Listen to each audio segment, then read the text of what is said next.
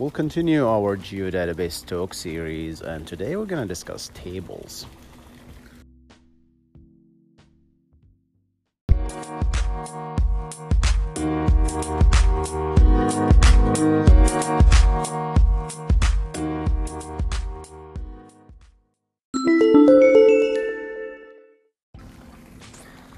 What's up, y'all? This is Hussein Nasser from iGeometry Podcast, and welcome to another geodatabase talk. Uh, this is a series where we just sit down and just discuss in, in 10 minutes or less uh, a, a, a, GIS topic, a geographic information topic, and it happens to be geodatabase today. All right, so in the previous episode, we discussed uh, what is a geodatabase. We start to define that concept. It's a little bit vague uh, uh, definition, but hopefully with this geodatabase, with this uh, geodatabase podcast, this episode, it's gonna become slightly more clear. So we're gonna discuss tables. So uh, back in the days, right? You have when when we think of a table, right? We either think of a CSV file, an Excel sheet, maybe, right? There's a table there an HTML could be a table. You can put tables there. Uh, Access, Access uh, database, Microsoft Access has tables. Then you can have MySQL has table as well, right? Tables. So different kind of databases. Postgres has tables. Oracle has tables. SQL Server has the concept of tables. However, so we have these abstractions of tables and in different storage mediums. However, reading and writing to this table to these tables are completely different, right? To write to SQL Server, you need to do a SQL statement, but could be slightly different syntax from Oracle versus Access versus obviously a CSV. You don't really have SQL there, but the that that polyglot uh, way of having different uh, platforms and different uh, databases and then different ways to read and write led to the concept of geodatabase. So, so to do two things, to abstract this. So when I talk to a table, I want to talk to a table.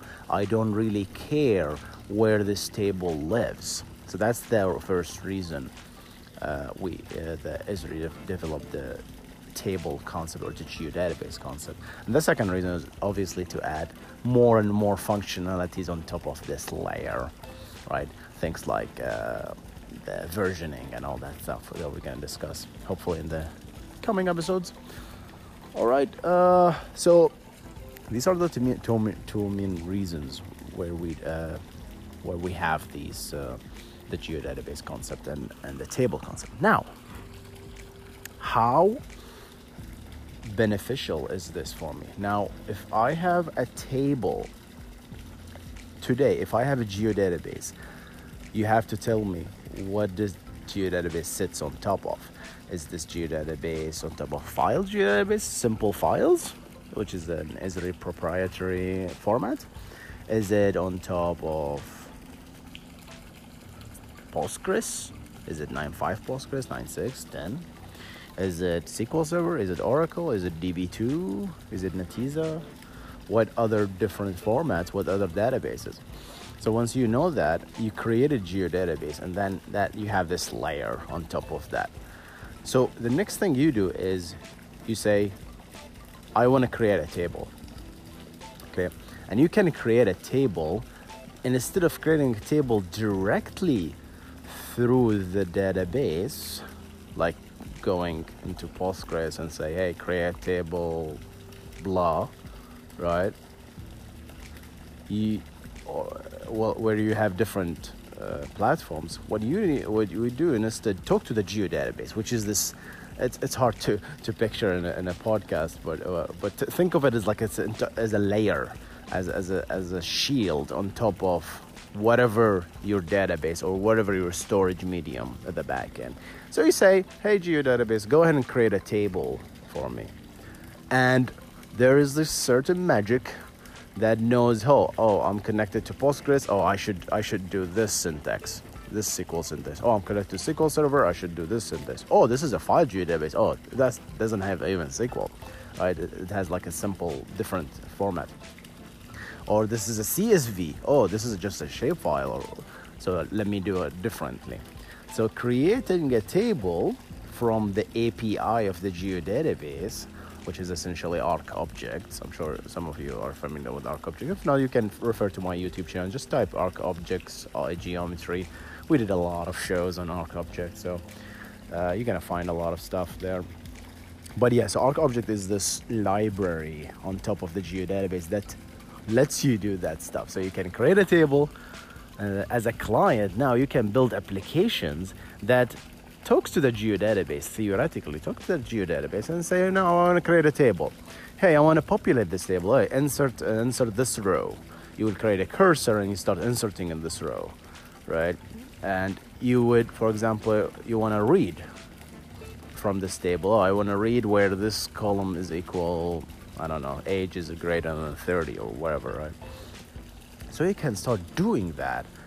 But the beauty of this is your your code does not change and it doesn't care what is the back end is you can you can say oh i want to write an application that uh, for example it, it shows all the trees in a given extent and uh, for example it marks selects all the trees that needs to be maintained for example in a, in a, in a given area. Or we need to, to do some vegetation on this uh, in this block and these are the areas or this is the trees that needs to be trimmed for, for example.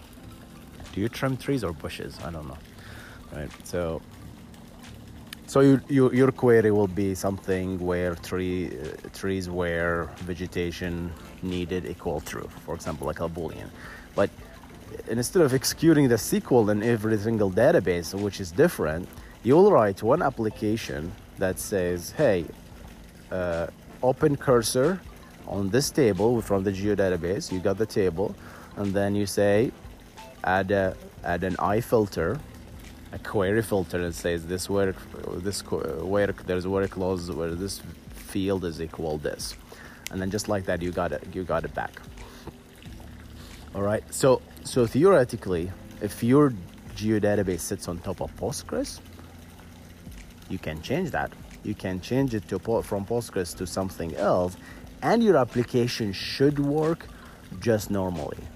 Versus the if you have you don't have the concept of the geodatabase, then it's very hard to migrate, right? Because your application you'll do oh, a select statement and you'll do certain SQL syntax that only work for Postgres, but it doesn't work for SQL Server, or but but it doesn't work for file geodatabase, right?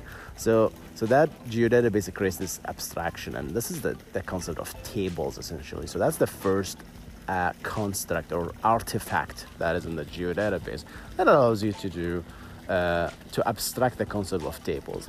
So next episode we're to discuss the feature classes hopefully. So tables does does have only columns and rows, very basic stuff.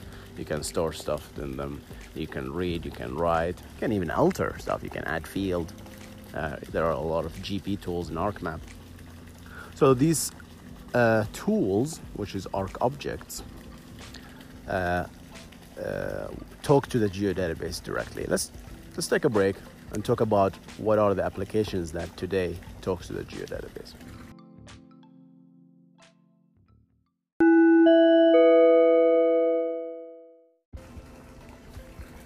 So today the major thick clients that talk to the geodatabase are first is ArcMap, ArcMap knows how to talk to the geodatabase because it sits on top of Arc objects. You can write applications using Arc object on top of ArcMap. We did a lot of shows and this channel. Just Google or just YouTube that, uh, and then in the geometry channel you see Arc objects and all a lot of we, how to build Arc objects on top of ArcMap using add-ins. So you can build your own application. So ArcMap is is a, they're one of the clients. Uh, ArcGIS Pro is another new 64-bit client with multi-threading uh, capabilities that talks to the geodatabase as well. right? So another major client is the ArcGIS server. That's another. Think of it as a client, but what we do is, and, and we discussed ArcGIS server in another series, but uh, ArcGIS server knows how to talk to the geodatabase. So if you publish a Postgres geodatabase or a table from Postgres geodatabase or SQL Server or a file geodatabase, it, it just knows how to talk to all of them, right? As long as you should have, obviously, the Oracle or the database clients, right? So this is something we didn't discuss, right?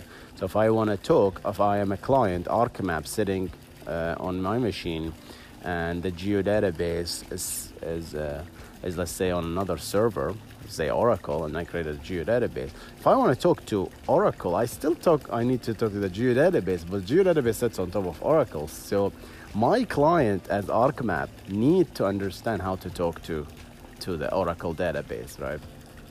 So it needs uh, this uh, these third-party uh, client libraries for Oracle or SQL Server or Postgres. Postgres doesn't really. Uh, Postgres ships usually with ArcMap as a client library, so you don't really need to install on the same machine. But that's yeah. So we don't want to derail the conversation here, but let, let's just uh, end here. So hopefully, guys, you enjoyed this episode. We're gonna talk more about feature classes, uh, where actual the GIS work is, and the next episode, and some more cool stuff coming. Stay tuned. Goodbye.